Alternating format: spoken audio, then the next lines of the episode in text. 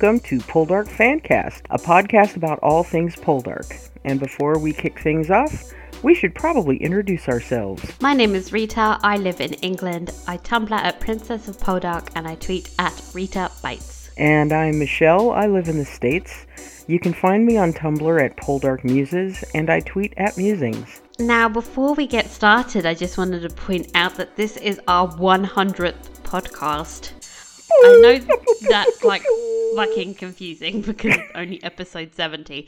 But if you include our commentary tracks, and believe me, I do, then we are on number 100. And I, for one, cannot believe it. Me neither. when we started this in 2016, I never imagined we would still be doing it now or that anyone would listen. And I have to say thank you to Michelle for waking up at 5 a.m. for weeks at a time. you are a goddess. And, and for Delondo, who was a big part of the success of this podcast. And of course, to all of you guys for listening. You've stuck with us through terrible sound quality, the pet noises that are going on right this moment. Uh, we really appreciate that you guys listen and take the time to get in contact with us. So thank you. Thank you very much, everybody. Okay, so last week, season 5 came to its conclusion, so it's our time to do a season 5 wrap up.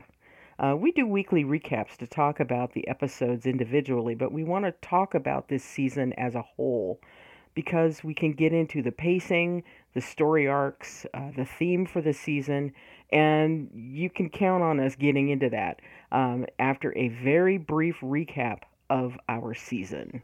All right, so episode one. Ross tried to help his friend Ned Despard, who had been imprisoned without trial. Ralph Hanson, who put Ned in jail, befriended George in an attempt to get investment and even tried to matchmake George with his daughter Cecily. George wasn't too interested because he was having a massive breakdown and hallucinating seeing Elizabeth. Meanwhile, Tess Tregidden tried to burn Nampara down in a poor attempt at aping the French Revolution, and Demelza tried to get her on side by hiring her on as a maid. Following an incident at Drury Lane where Ross stopped an assassination attempt on the king, he comes into contact with, not that Mr. Wickham, spy master for the crown, and in exchange for Ross's service, he got Ned released. So, episode two uh, Ned now wants to clear his name, and so Ross spends the episode looking for his secretary from Honduras to speak out about his good character. Geoffrey Charles started flirting with Cecily and courting her in secret. George got knighted, but kept seeing Elizabeth everywhere, so his uncle spirited him back to Trenwith. Dwight testified to the insanity of the man who attempted to kill the king and was successful in sparing him the noose. Ross eventually found the secretary and published a pamphlet with his statement, but in doing so humiliated the government. Not that Mr. Wickham asks him to report on Ned's actions, so everyone flees back to Cornwall. They ended with the secretary's dead body being discovered. Episode 3 Demelza decides that the children of the village need to learn how to read and starts up a school one day a week. There was a mine collapse at Wheal Plenty, which was a Warleggan mine. Ross and his merry band of idiots decide to risk their lives and blast their way into the shaft and haul out survivors.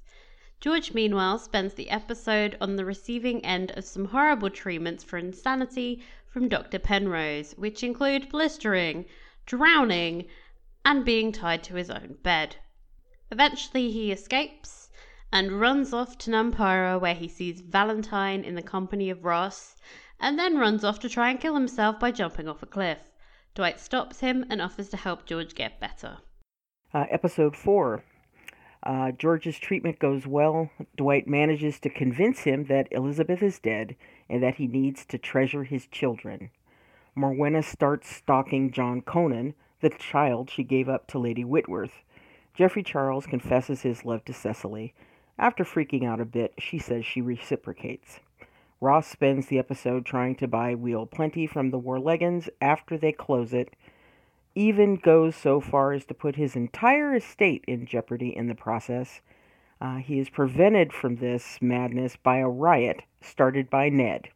the angry, weapon clutching villagers march on Trenwith, Ned confronts George and pushes him down a flight of stairs, breaking his arm. To defuse the situation, George promises to reopen Wheal Plenty and hire on more people. Episode 5 Everyone minus Demelza headed to London. She had to deal with the new distribution of paper money in Cornwall, which causes a stir among the miners and leads Tess and Jacka plotting to produce forgeries. Demelza cracks down and warns them that if she finds another forgery, it's off to the noose for them.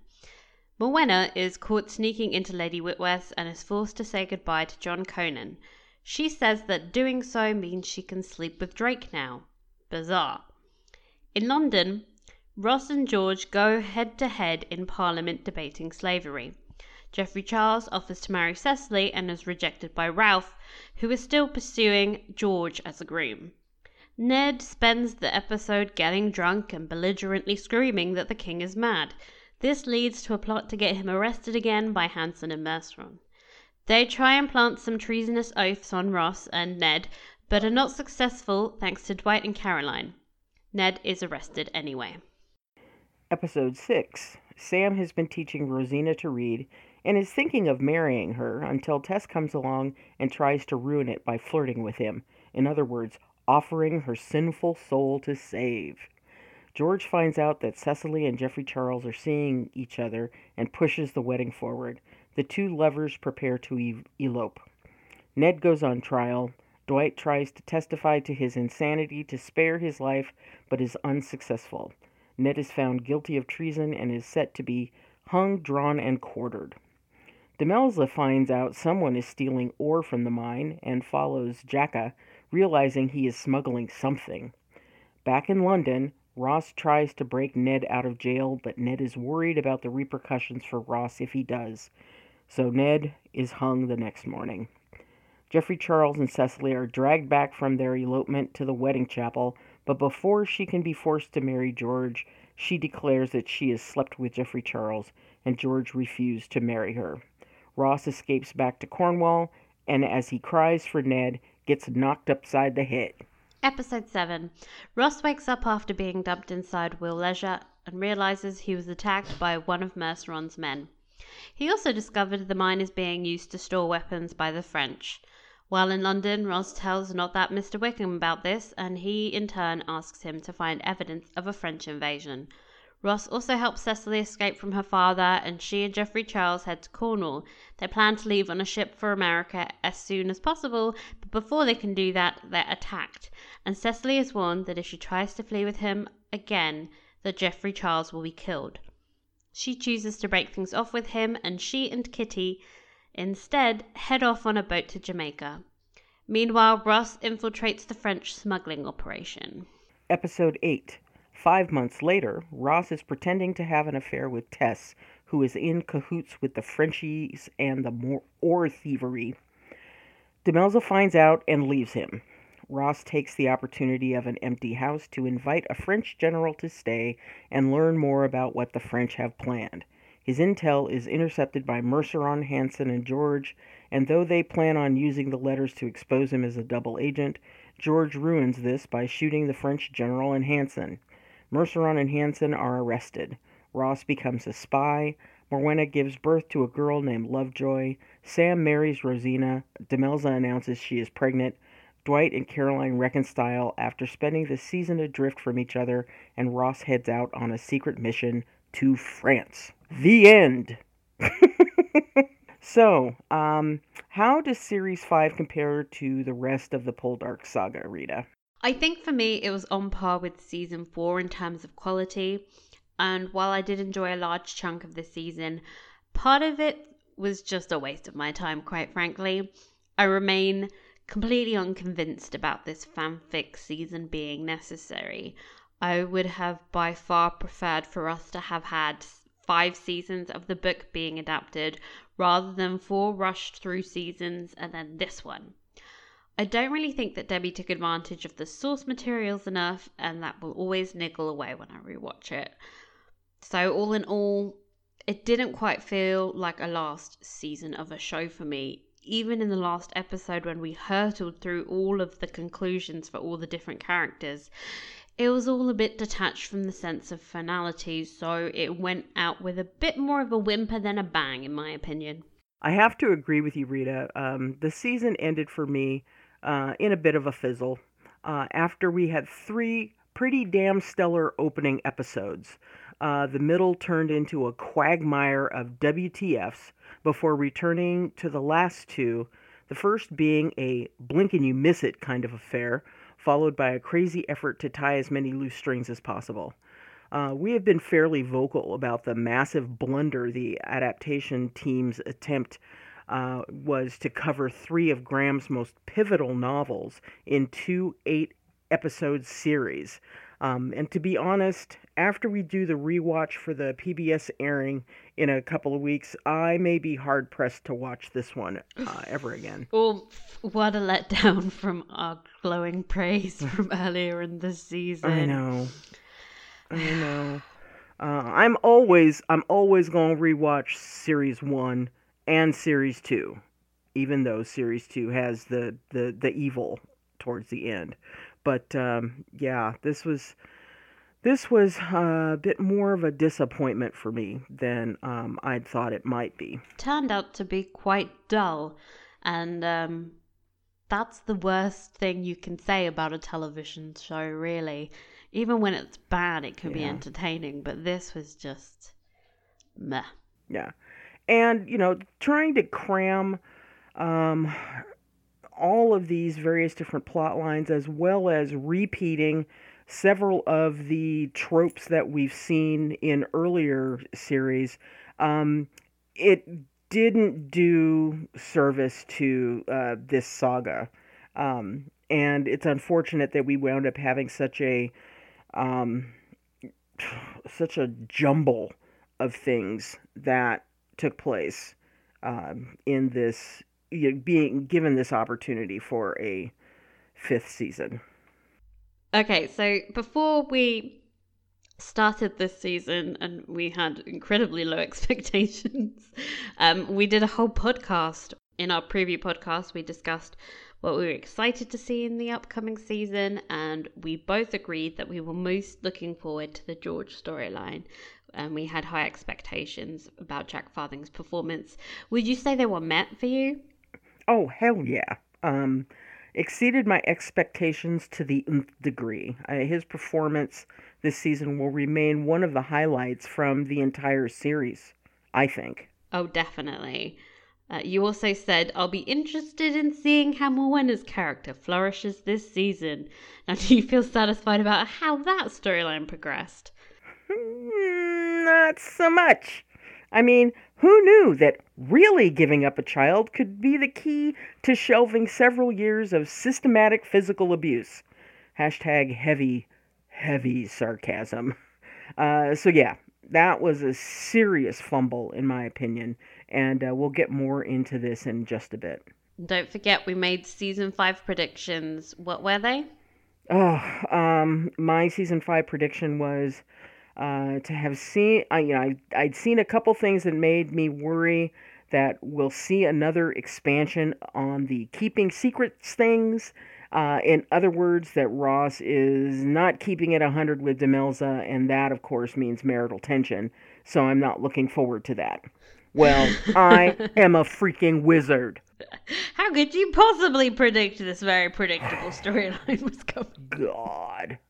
Yeah, and I'm I am so sick of it with this with this character and this pairing. I I uh, it was painful. Um, I made a whole bunch of season five predictions. Um, start off with I said I think Debbie is going to again mischaracterize Ross and his pol- politics as being far more liberal and egalitarian than they are in the novels. So I thought I would be complaining about this a lot more than I was this season, but to be honest, we actually got very little on the Ross's political front. The main reason he was in Parliament at any point was because of Ned, and that seemed to just eat away at anything else. Hmm. I mean, we didn't even have the opportunity to see him uh, really sink his teeth into the slavery debate, which uh, I thought would have been really cool. it was part of the whole save Ned thing. Yeah, and it was just an excuse to have him and George go head to head again. Yeah. Yeah. Boring. We've seen that before. Um, one of my other credi- predictions was I will have to watch Sam Rosina and it will be mischaracterized. Again, not really an issue because they barely had any screen time. I've no idea what this relationship even is, to be honest. All I know is that it happened, and it's hard to have any feelings either way. Oh, I think they're freaking adorable. Um, I also said I think Jack Farthing George will steal the show. Well, that was true. Yes. And I said, I think the kids will probably be allowed to say one or two lines and we will squeal with delight, but they will probably end up on the cutting room floor again. While we got a little more than I anticipated, it still wasn't enough, was it? no, not in the slightest. Love me some Poldark kids. Okay, so we've been rating each episode out of five tricorns every week, and I thought it would be a good idea if we talk about our statistics and our average ratings for the season. My highest rated episode was the premiere, which I gave 4.5 tricorns. Michelle, yours was the premiere and episode 3, both of which you gave 4.5. The lowest rated episode for both of us was episode 6, which was the Ned hanging. I gave it 1.5 and you, Michelle, gave it 2 my average rating for the season was a 3.1 and yours was a 3.3 which is actually slightly down from our average last season but really not by much over on twitter we did a weekly poll and our listeners highest rated episode was quite bizarrely the final I think nostalgia goggles were firmly in place because 65% of you gave it five tricorns, much, much higher than an average of about 50. Uh, your lowest rated episode was episode 5, which was the one where Ned was screaming about the king being mad and Demelza took on the foreigners in Cornwall. A huge 23% of you gave it just one tricorn, so issues. Yeah, and that's about it. Wow. Okay. So, top five moments. Uh, my top moment ever was George looking through the window at Nampara and seeing Valentine happily sitting with Ross and then going to kill himself. It really made me sob uncontrollably, not something I do very often while watching this show. Um, the entire George Insanity storyline was just wonderfully performed by Jack Farthing, but this one moment was like a gut kick and it did a lot to humanize George for me. I think it might be the moment of the season. What do you think? Um, I totally agree. Totally agree. Um, I actually rewatched uh, that part of the show um, just a little while ago, and it it was really incredibly performed. Just so damn good, so damn good. And uh, one thing I will say, watching Jack run across the lawn so funny. at Trenwith in his nighty was was kind of hilarious. Hashtag but 90 heartbreaking acting. at the same time. exactly. Poor guy, not wearing any shoes, running through the walls of Cornwall I know. in the dark. Oh, bless Ugh. him. Um, another moment for me was Dwight and Caroline working together in episode five. Ugh. The whole sequence from them trying to blend in on the street to Dwight telling Caroline she was wonderful and her saying, I know, it was just like a delight. I love when we get to see flashes of season two Caroline. You know, she's a sensible, capable woman who knows her worth. That has been lacking in her for the past couple seasons, and I Yeah. just loved that Dwight was so willing to just bask in her awesomeness. What a dream team! Oh God, yeah, that was probably the best part of episode five, to be honest. Uh, seeing the two of them together and working to try and spare their idiot friend once again um, from uh, dire consequences. So Um, completely My next choice is going to be kind of odd for some people, but I have to mention that moment where Demelza was walking in the woods with the children and Clowance stared intently at the Trenwith sign.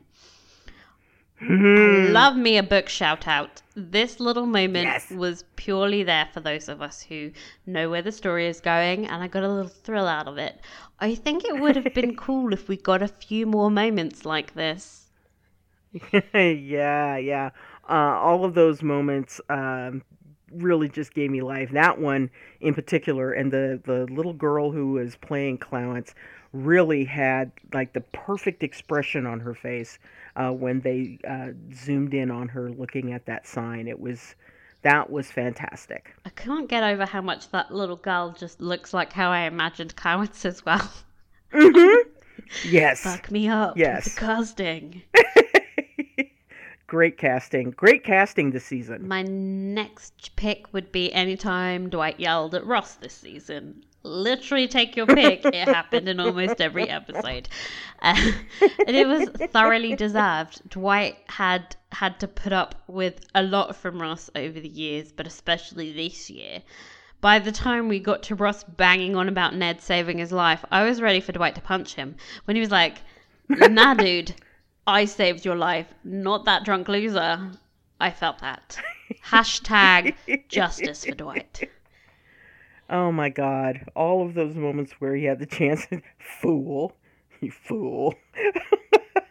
oh, it was it was delightful. And I remember hearing something uh, it was during the um, kind of run up towards the premiere where um, I think uh, Aidan was in an interview and and he was talking about Ned and how you know you know Ross finally has a friend in Cornwall and I was like wait a second you've got Dwight standing right there Ross He is such But, a Ross you know, it's- sometimes. I think he, he has sort of low key become him when he's talking about him.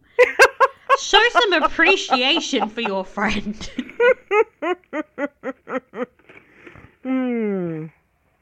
But you know that could have been a very, very coy reference to kind of how uh, his relationship uh, between Dwight and uh, Ned would be for the season. So you, You never, never know. know. He may have been just being, you know, really clever. Uh, Hashtag Aidan forever. so my last pick is Jeremy singing to Demelza. I think if I'm making a gift set, this is the real parallel to season one for me. Um, back then, uh, they had a relationship built on convenience. I mean, Ross and Demelza were kind of grappling with their feelings flourishing between them, and you contrast that with Mhm. 1800s Demelza. They have built a life and a family together, and now their adorable little son is singing to his mama. I mean, I die. the fact um, that singing is how this family bestows love on each other is beautiful and sweet. Also reminds me of a scene from one of the later books where the kids gather around and sing songs together over a new piano. It's just like, Oh. I just Yes. love the Poldark family. Oh my god. My heart explodes for the Poldark family. Mm, I love them so much. Um, well, you know, as as we've been going along, I I agree with every single one of your top five. Um, I will add um, the relationship between Geoffrey Charles and Cecily. It was truly one of the best things to come out of this series, especially since it was something that was not hashtag in the books. Um, they did a beautiful job developing this relationship, making it believable, not only from a storytelling perspective, but as something that could have been a part of Graham's original story. Uh, and much of the credit for how well this turns out comes from the stellar performances by Freddie Wise and Lily Dodsworth Evans. So kudos to the two of them. Uh, I can't wait to see uh, the other things that, that they work on as their careers continue to grow. Here, here. GCCC forever. Oh my God, yes, GCCC. I love it. Um, okay, um, your least favorite storyline depicted across the series and why? I think I'm gonna have to choose the Ned storyline, even though I don't think that it was the worst of the season. I mean, the French invasion plot, the Sam Rosina blink and you miss it courtship, or the pointlessness of Tess. We're all Mm-hmm. fighting to be picked, but I think Ned, the Ned storyline's problem is that it ate it ate a gigantic chunk out of the season. I'd say a good Yeah. seventy five percent of the season was given way to this plot. And the conclusion of it was so predictable and trite that I don't think you could argue it was worth it. Not when it largely excluded most of the characters and took place hundreds of miles away from Cornwall. It might have been okay to do something like this if it- this wasn't the final season, but you can't Mm. Feel satisfaction at a show's conclusion when you hardly got to spend time with the characters you grew to love. Mm-hmm. Agree. Totally agree. Uh, you've hit on the issues around the Ned plot. Um, I'll take on the Tess plot. Um, uh, I'll admit, uh, at first I was intrigued by the addition of Tess to the series. I thought it might present a great opportunity to understand the plight of the quote vulgar end quote that lived during the time, especially with all the stirrings of revolution that infused the period. Uh, to have her begin her arc resenting the Poldarks, of all people, um, even being jealous of Demelza and her ascendancy from scullery to a lady. Um, and as we saw in the first three episodes, there were moments when we had that chance, uh, particularly the little chat in the stable where Demelza admits, once Tess is out of earshot, that she hadn't been completely swept away in the romance of the blue dress moment. She was thoughtful, and if you watch the scene after Ross orders her to bed in series one, when she finishes with her tears, she makes up her mind to disobey him and follow him up to the master chamber. Uh, she is determined, and it's a moment of agency that is seldom seen in period dramas of this time frame. Uh, but uh, getting back to Tess, you know, after this high point, her storyline becomes this Miranda, this wandering morass of annoyance, um, attempting to thwart the only members of the quote upper class uh, who gave a tinker's damn about them, for heaven's sakes. So by the time we see her having been led on by Ross, honestly, girl, did you really think you had a chance? I'm left with very little sympathy for her. Um, all of this time and effort gone into developing a character arc, and all we get out of it is a bye Felicia moment. I just. You're describing the Tess storyline, but pretty much every storyline en- ended ended with a f. Underwhelming. Yeah, yeah. It was just it it was it was not very satisfying. Anyhow, so uh, which storyline do you wish they'd allowed the chance to breathe and develop? I think the most obvious casualty to the mad rush to the end of the show was Sam and Rosina. For me personally, I know there was no way I was ever going to become attached to that ship because Sam and Emma five ever. Uh, so it's not such a huge blow for me. I'm instead going to pick George's recovery from his mental troubles. Oh, I know they had Yeah. to quote unquote fix him in time to give that horrible speech in Parliament the following episode, but it was in retrospect way too abrupt a change and could have been more convincing over the course of a few more episodes. And I also think that instead of that weird turn he took at the end of the season, it would have been more straightforward to have his breakdown as what leads to his redemption at the end of the season. mm-hmm. Dwight opened his eyes to the importance of his relationship with his children, and it follows that in the end, he goes to Ross to ask him not to see Valentine. Having George's character zig back and forth between madness and sanity, and being evil and then likable again, feels like sloppy Hmm. writing. It's like his characterization is informed by whatever the plot needs rather than the other way around, which, by the way, is how you're supposed to write things. Debbie?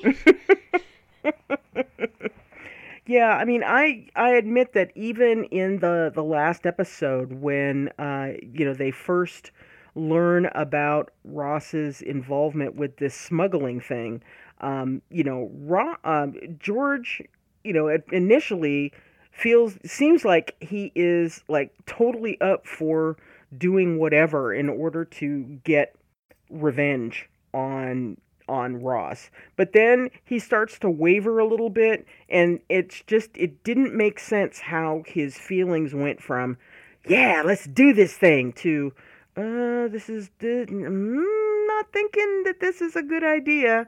But then he still goes to Nampara with these dueling pistols. You know, was his intent to go and shoot Ross? No.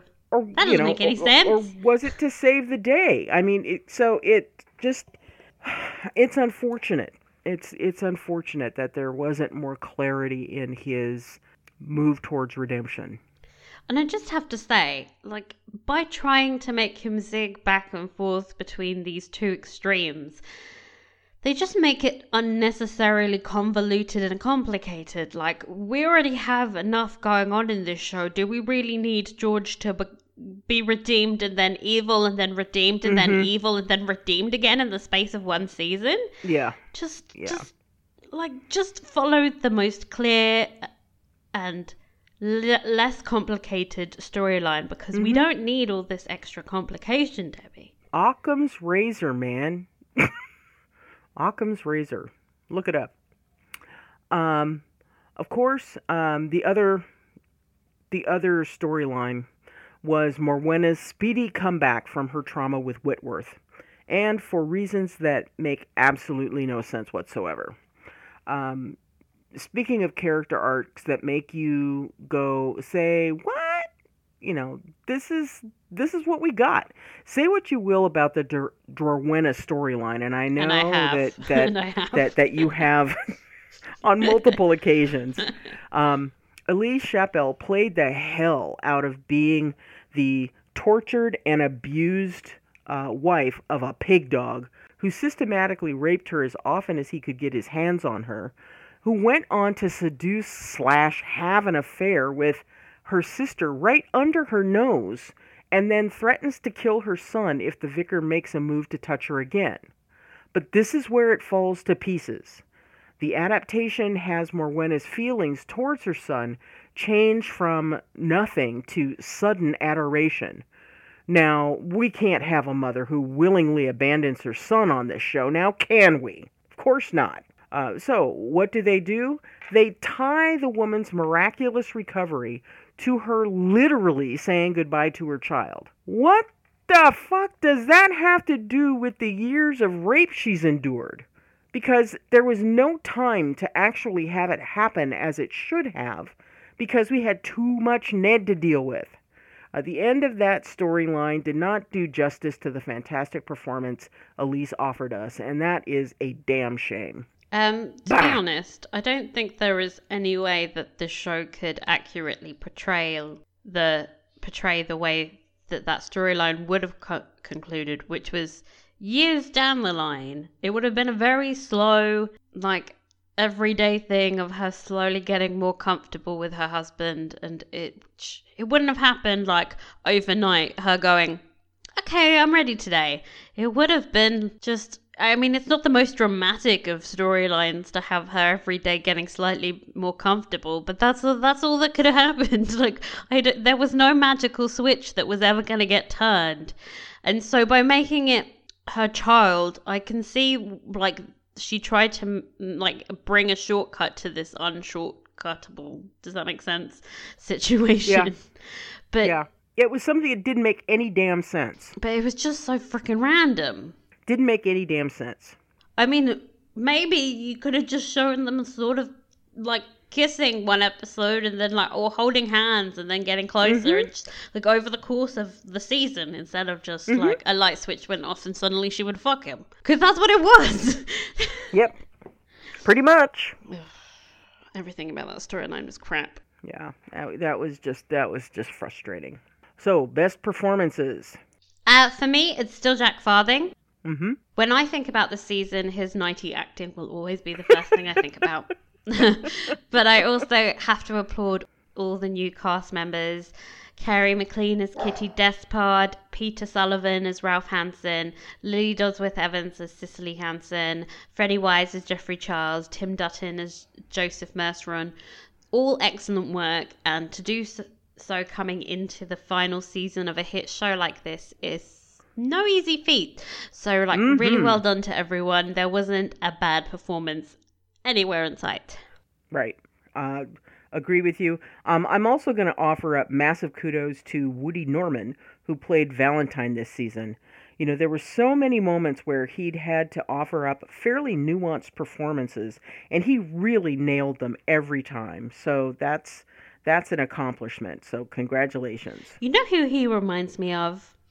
Hmm. The uh, Geoffrey Charles from the 1970s version that we were both like, oh my god, this kid's amazing. And then we did the Yes, research and we found out he was on the cover of that Led Zeppelin album. Yes.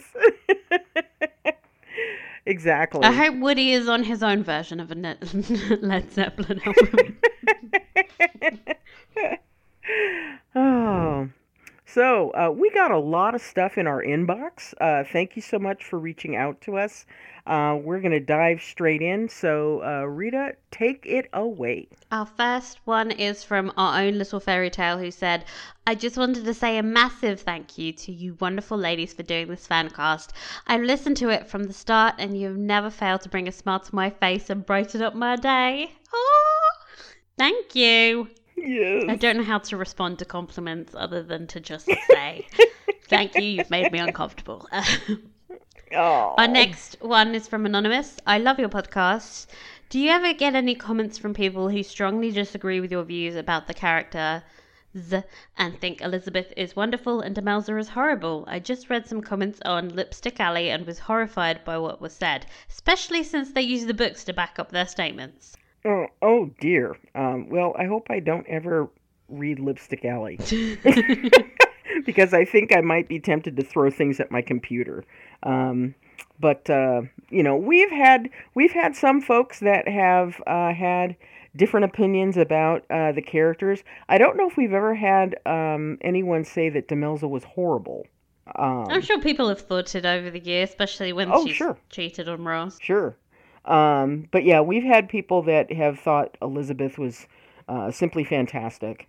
Um, and, you know, we just have to respectfully disagree with them.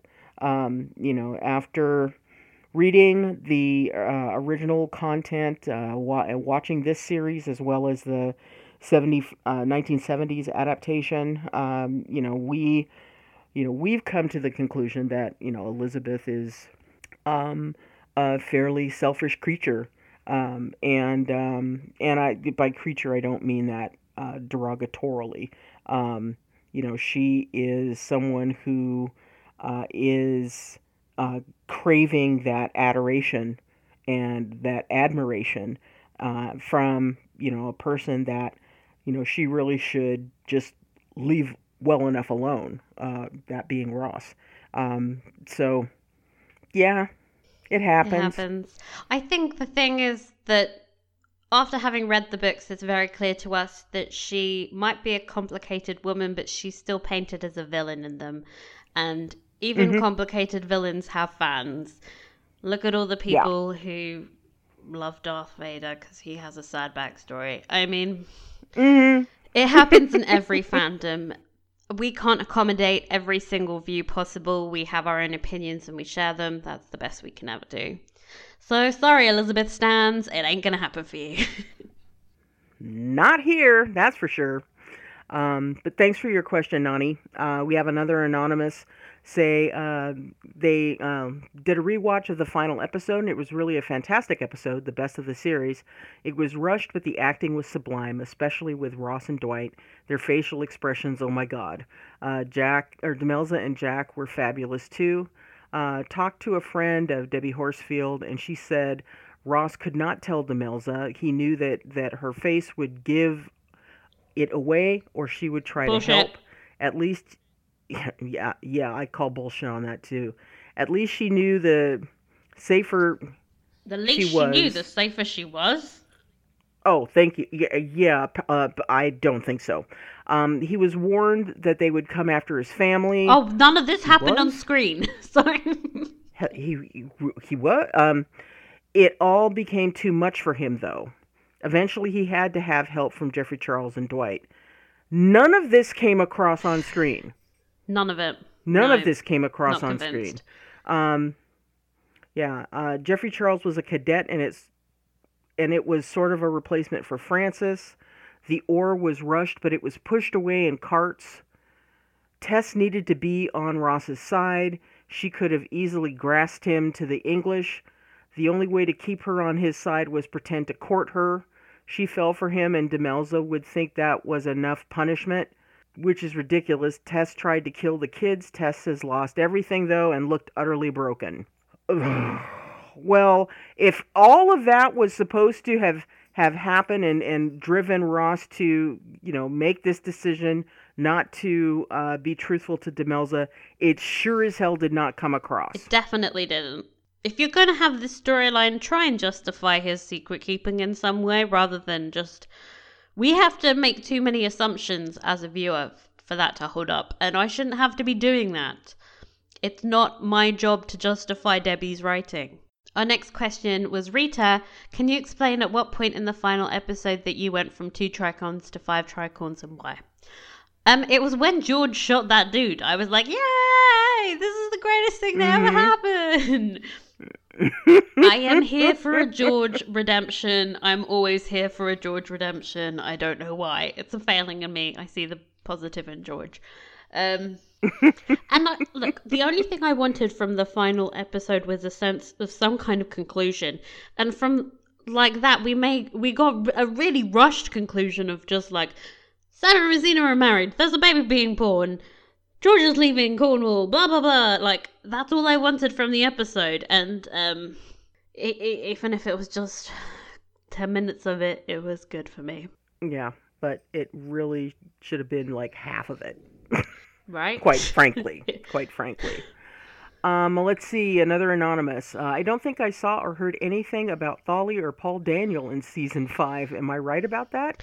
I think Thali got a brief mention last week, but yeah, somewhere Jinny, Jud, Dr. Choake, Hugh Bodrugan, Ruth Teague, Reverend Dodgers, Tankard, Unwin Trevance are all locked in a basement somewhere. Yeah, I mean, remember Ruth Teague? Wow. She comes up later in the books as well. Oh, absolutely, absolutely. Um, as do character. Bodrugan and Choake and Reverend Hodges or Odgers and um, Jud uh, is throughout the books. But yeah, they're just all mysteriously missing. They're all on a secret island somewhere off Cornwall going, Help! They've- We've been locked in here! Exactly. Let's see. Uh, Beautiful Deep Heart says, uh, "Hey ladies, I love your podcast and Tumblr content for Poldark so much. Um, I have some vent issues with the show. I've been pulling my hair out with the lack of Ross and Devel- Demelza affection. Uh, can you not just throw a scene in? Maybe a quick flash of the two post-intimate kissing? Come on, Debbie, they're married. Um, I wilted when I figured the halfway point and realized they intended for Ned's storyline to be a season long uh, instead of just going home to Jamaica. Season 5 was such a letdown to one of my favorite all time shows. I just wanted Ross and Demelza, excuse me, to have a moment of love and get Morwenna healed from her, her abuse and trauma. In your opinion, what is to come? Also, will you tell us if you'll be doing a season recap for Series 5 like you did for 4? Hello! That's Hi, this is what right we're doing. Yes. Um, I don't want you guys and the show to end. Thank you for working so hard on these episodes. It means a lot to get to feel like you're chatting with your friends about this awesome show you watched. Not everyone is interested in Poldark, so to be able to share the fandom and friendship is awesome. Aw. Thank you so much, uh, and really glad that, that you've enjoyed um, our babbling when it comes to the show. Um, when it comes to your question, uh, in your opinion, what is to come? Um, that's a big who knows. Uh, you know, clearly the um, the it sounds like we are meant to kind of have a maybe they'll be back kind of feeling. I get a probably they'll be back, and we'll, I'm just gonna be saying like, really. uh, if they if and when they do come back, I really hope that we are able to sink our teeth into some of the content that we have in the later books. Um, so I'm gonna I'll keep my fingers crossed.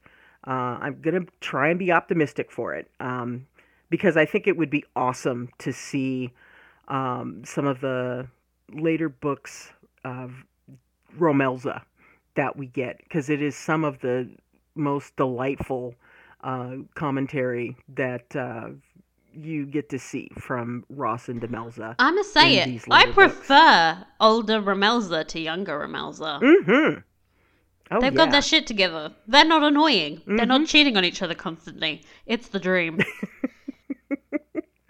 Yeah, it's it's pretty awesome. So keep our keep, let's keep our fingers crossed. okay, so our next question was from Anonymous.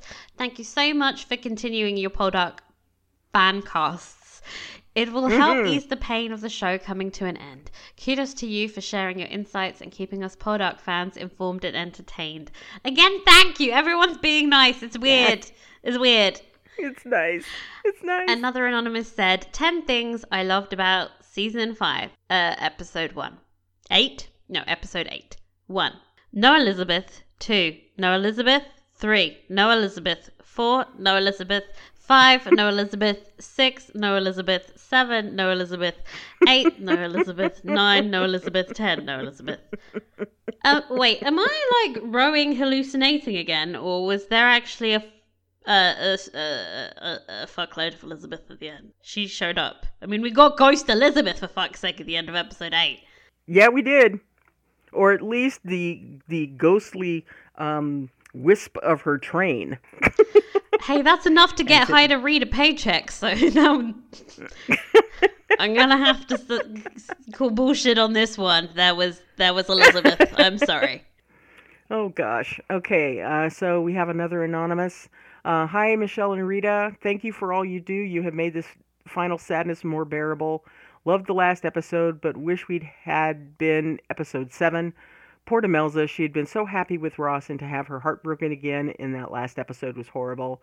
Um, there's been very little of them, and to have them estranged while he was at home for once was gutting. I loved it all and her leaving, but not in the final. She he knew she would find out surely. They should have talked about Tess instead of how much they owe each other. Um, let her know how much you love her, and he never slept with Tess. Oh my God, he talked more intimate with Tess uh, sexually than he ever has with Demelza. Dare thy body, let's wait so we can enjoy it. Why do you think Debbie Horsfield had them speak quite formally towards each other? Never ever have they had any sexy dialogue. What then it fades to black. Our one love scene, and he didn't even start to push her nighty up, e.g., like Elizabeth. Don't mention that. Oh. this child wants some bow chicka wow wow. Definitely. Um, Everybody is so horny all the time. Calm down, guys. That's what fanfic is for. um, yeah, you know, we we we get the impression, uh, you know, that Demelza, you know, Demelza says to hear him say, you know, the same sweet words he said to me. You know, clearly that is that intent. You, were supposed to understand that you know they have had those moments of of intimacy, um, but you know, it would have been nice to to have to hear him say something like that over the course of the last five seasons, that would have been awesome. Um, but uh, you know, I kind of had a feeling that we were not going to get a whole lot of um, sexy times with these two this season, um, and that prediction pretty much kind of came true, or at least that thought that I had in my head uh, pretty much came true. It's good to go in with low expectations because then we weren't disappointed. Exactly. uh, here's another anonymous. Uh, thanks for the podcast, and I'm sorry you did not enjoy the finale. I loved it. It was rushed, but uh, Morwenna timelines with the baby was about right. Uh, I hated Demelza being upset with Ross. Uh, upset, but Ross did it to protect her. Uh, Kimmy barfing all over the place. You know how I feel about I did it to protect you. Yes. Uh, he Let me punch you in the face, Ross. he was attacked and he was worried for his family. Uh, he got Tess on his side because he knew she would spoil it all. How was she going to saddle up to the Frenchies, Frenchies and tell them Ross wasn't legit because he wouldn't fuck her? Is that what you're telling me? I'm sorry, French guys. Ross won't fuck me. That means he's actually like really loyal to the crown. Demelza in the past gives things away with her face and did not want her involved at all. Um, they did that grand. It was cruel, but he did not plan on her going to the cave. He brought up Tess to put her off. Um, First of all, how dare you say the timeline was right? if there is one thing I'm sure of in, in this whole entire world, is that the timeline was hella off. yeah. Morwenna should have given birth in the previous year, 1801, and if we are five months after Ned's hanging, that puts the show in July of 1803. Okay, first off, but also simultaneously in March 1802 when the peace treaty is being signed. I mean, can you even understand it? Because I can't. Oh, space time. It's a wibbly wobbly, timey wimey thing. Come on now. Hashtag fezzes are cool. yeah, that, it, that's just all kinds of kind of jacked up. And you've got to admit, when Demelza returns to the house and starts to put the moves on the French general, she is doing an absolutely phenomenal job at acting. Quite frankly, you know, she's not. She, I think, if Ross had told her what was going on, she would have been able to keep it together. As you know, you said, you know, last week, she's proven herself in that case. Remember when um, the the we had the smuggling situation and Ross was being pursued by the uh, redcoats and Demelza, you know, found him. You know, Also, Yeah, remember, he found- actually told her about that. He. This is what's weird. It's not. He. He's previously told her he was smuggling. yeah, So where? What's? Michelle, I don't understand. My I brain is melting. Okay, okay, let's walk away. Let's walk away. Okay.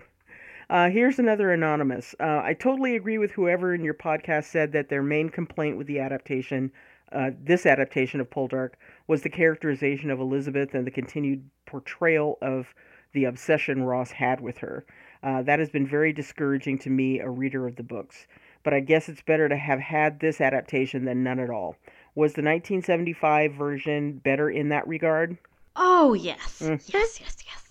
Watch the 1975 version. I implore everyone. Mm-hmm. If you can get past the initial what the fuckness of how they characterized Demelza in the first few episodes, uh, that sort of irons itself out eventually, and you will come to super love their handling of the material, especially the character of Elizabeth, Mm-hmm. who is a gigantic bitch, but still way more likable than this version. in the Yep. somehow. Just be a bitch, Elizabeth. Just embrace your bitchiness. um, our yeah. next anonymous said, "I just listened to your podcast. Thank you so much. I looked forward to it all week. You didn't talk too much about the scene where Dwight confronts Ross and asks him if he still loves Demelza. Please dissect it and let us know your thoughts about Dwight's part in the conversation, and also Ross's reaction to this question. It seems like Ross had two reactions. The first was emotionally like."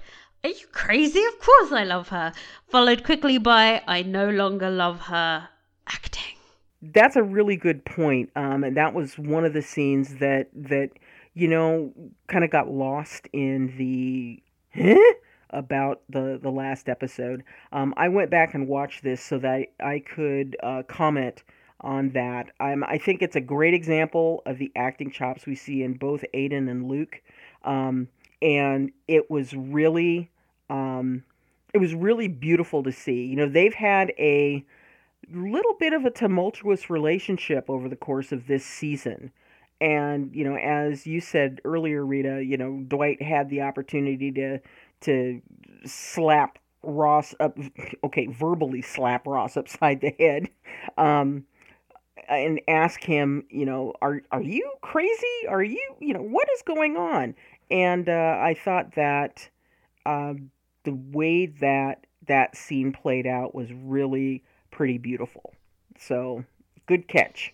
I also like watching that scene just to watch Luke Norris play what Dwight is saying and not saying because Mhm. We know what he's not saying, and yet somehow you can read it all across his beautiful little face. Fantastic moment. Um, okay, our next question was also from Anonymous. Lovely listen, gals. This series needed 10 episodes like season 2, especially because of Ned. Oh my god, can you imagine? I would have actually shot myself. no offense, guys, but I can't do 10 podcasts without wanting to cry. Um, she continued, uh, Ross, in his mind, needed to protect Demelza. He had been let he had been left for dead. Ned warned him they would come after his family. Also, Ballantyne warned him he became distant with Demelza to get in the zone. With Tess, he knew he needed her to keep quiet once he knew she was in with the French. She would have grasped on Ross unless he pretended to woo her. Keep your enemies closer. Horrible for Demelza, though.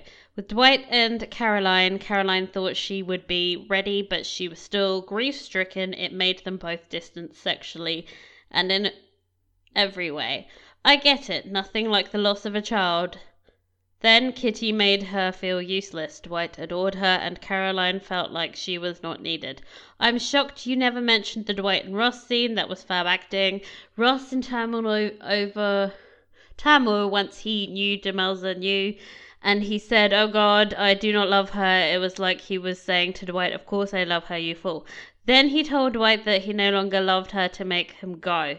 Dwight had a tear and he had to swallow fab acting. Agree with you over George too, and the baby coming all in one ep. Too much to take in. The cliff ending was really sad and I broke my heart. Uh, it was not final enough, estranged for most of the final episode ever, and then apart for the first time ever. Sad cry face. Thanks, ladies. So what we're getting in a lot of these questions is people defending the writing here, guys. guys, Yeah. we Yeah. do not think Ross was the the right the whole Ross lying to Demelza thing makes any sense. You might, but you're making a lot of assumptions here that's not there in the writing Yeah. for the billionth time. Like, Yeah. I need things to be stated in the show. And Ross's rationale was one of those things that he never talked about. Even afterwards, he was never like, I'm so sorry I didn't tell you. These are my reasons. Mm-hmm. It would have been really like a five second conversation.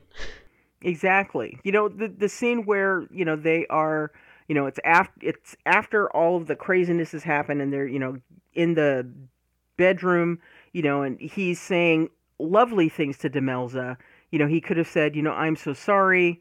You know, they they'd threatened you, they threatened the the family. You know, I couldn't tell you. You know, that type of thing. They could have thrown that Right. line in there, and it would at least have given us a little bit of justification for his behavior. But you know, I I'm sorry, I am not going to sit there and build a logic chain uh, for why a character does what they do just in order to to support the performance. I'm sorry. Um, that's not my job. It's not my job to do that. It's very similar to what happened with Morwenna as well. Exactly. Exactly. It it is it's not our responsibility as viewers to build up this backstory to justify the behavior.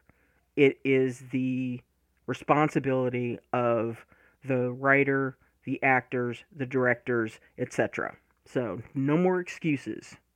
That should just be like, we should play that like at the beginning of every episode. Like, we're not going to make excuses for the writing or for the plot holes. Mhm. That's not our job. Mm-hmm. Okay, um, Anonymous. Uh, ever thought Demelza may have interfered, but if he had told her, her face gives her away. It, again, this is the same thing. Um, it was cruel. He loved his family the most. He said how much he loved his family. That's why he never told Demelza.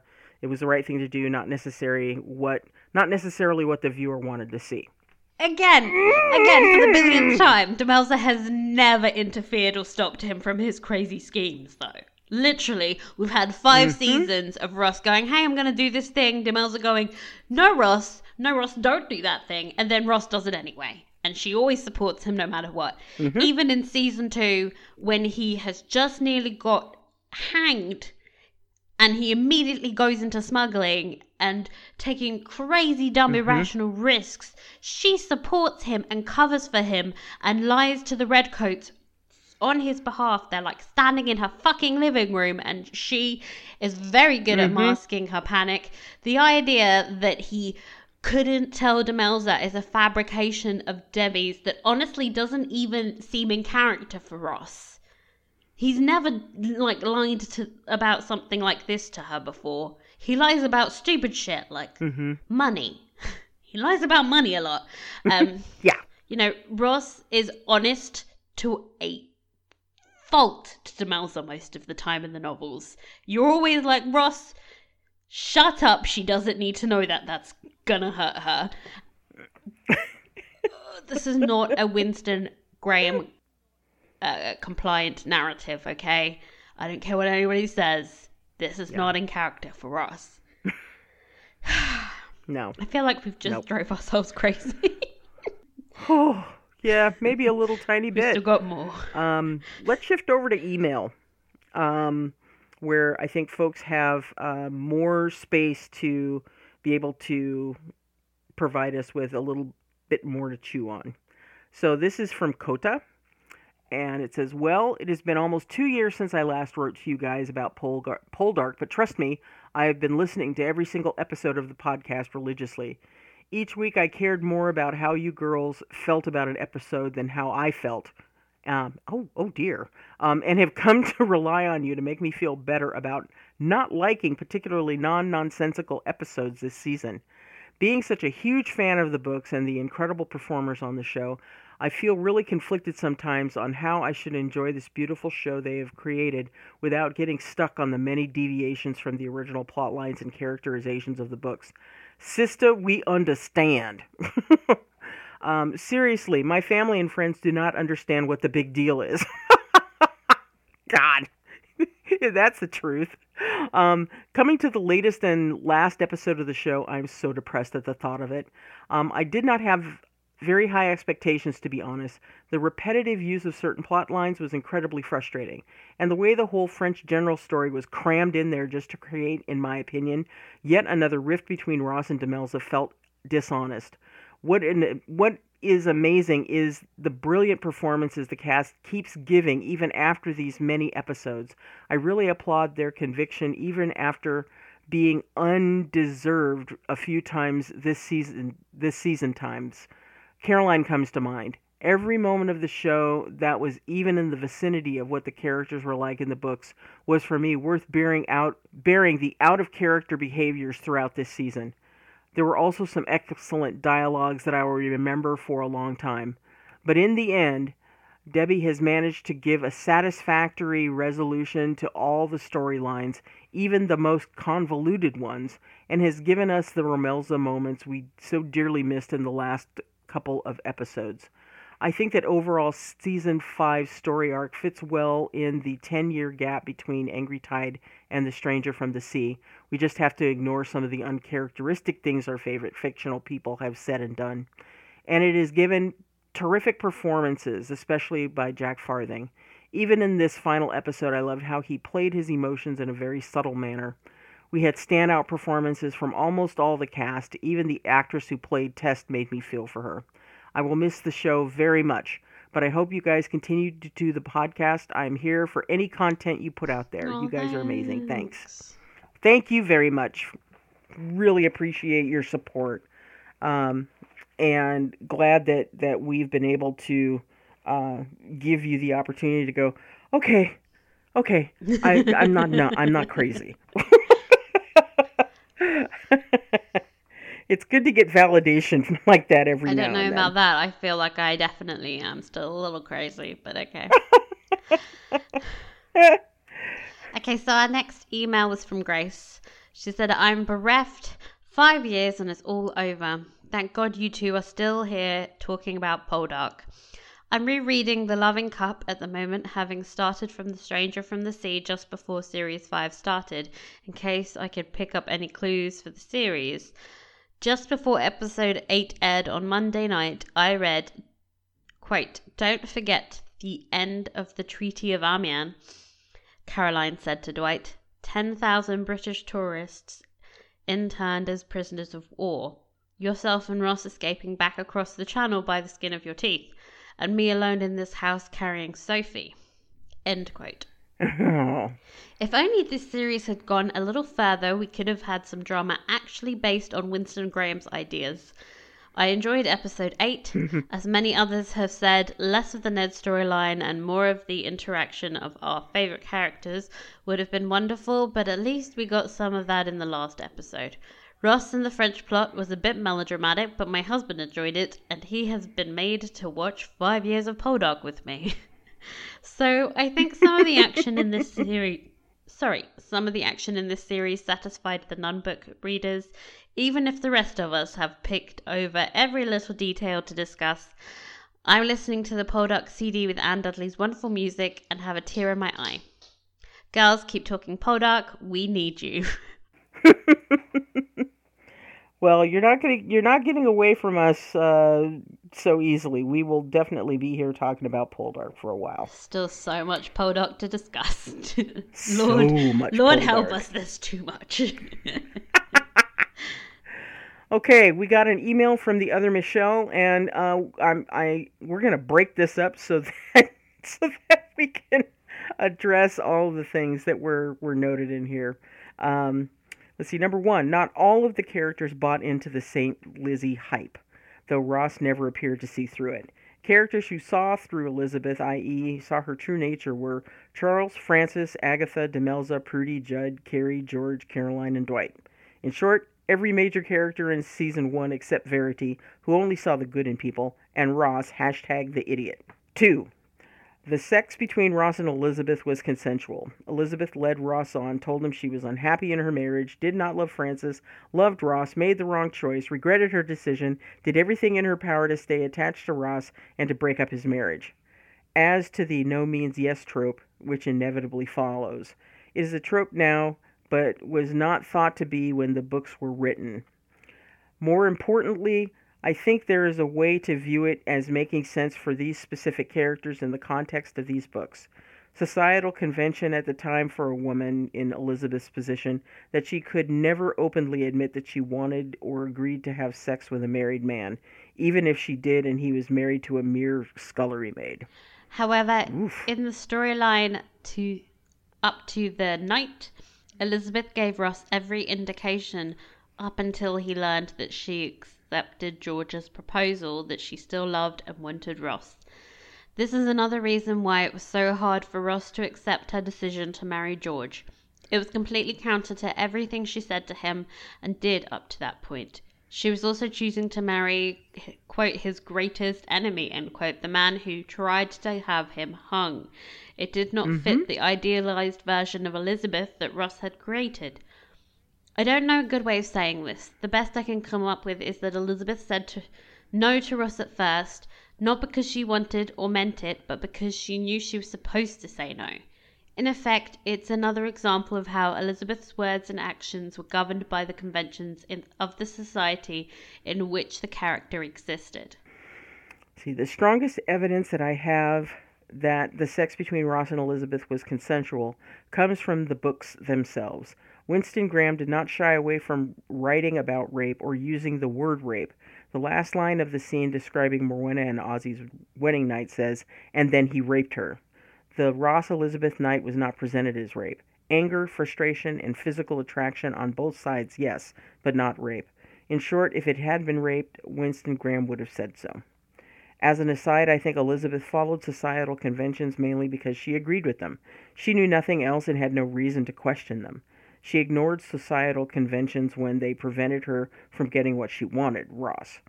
On the night, she had time to call for help, but she chose not to. She tried to reason with him. She instead tried to reason with him, maybe because she wanted to keep her hold on him and his admiration. She was and remained incredibly selfish, narcissistic to the bitter end. And yes, my word choice is both literal and ironic, given the way in which she died which, oh, by the way, explains the way in which her death was written in the books. Woo!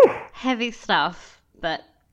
Yeah, really heavy stuff. Agreed with it. Mm hmm. Um, very much so. Uh, and, you know, if I had one word of advice for anyone listening is you will truly enjoy the books.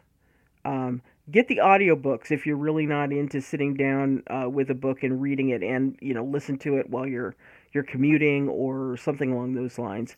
Um, the performance could be better but the material um, that we get from winston uh, his writing is simply impeccable.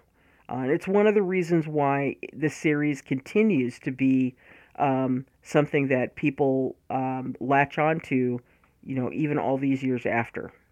So read the books, get the audiobooks, and then come join us for a book club,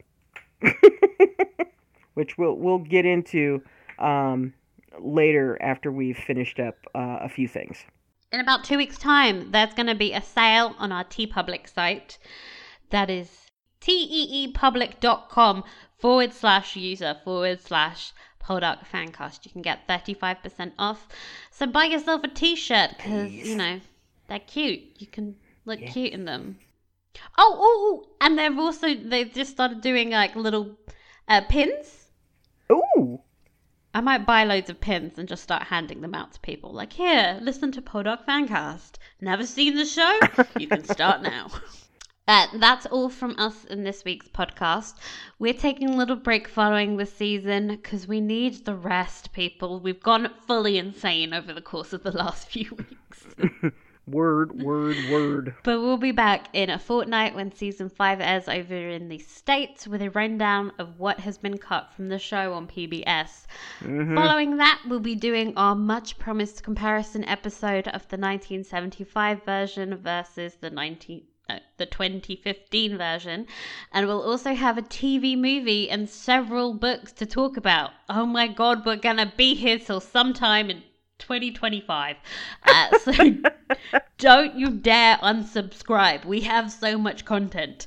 Uh, yes. Email us at poldarkfancast at gmail.com. Follow us on Twitter, Tumblr, Instagram, or Facebook. We're Poldark Fancast everywhere. And please remember to rate and review us on Apple Podcasts if that's where you do listen. Uh, because after 100 episodes, that's really the least you can do for us, quite frankly. we'll see you in two weeks. Thank you, everyone, for listening. Bye. Bye.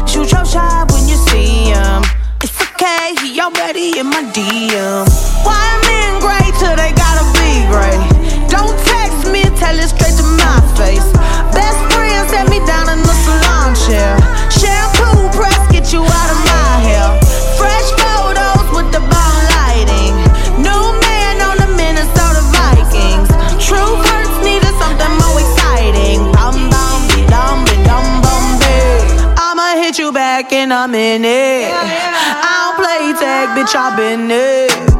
We don't fuck with lies. We don't do goodbyes. We just keep it pushing like aye aye aye. I'ma hit you back in a minute. I don't play tag, bitch, been it. We don't fuck with lies. We don't do goodbyes. We just keep it pushing like aye aye aye.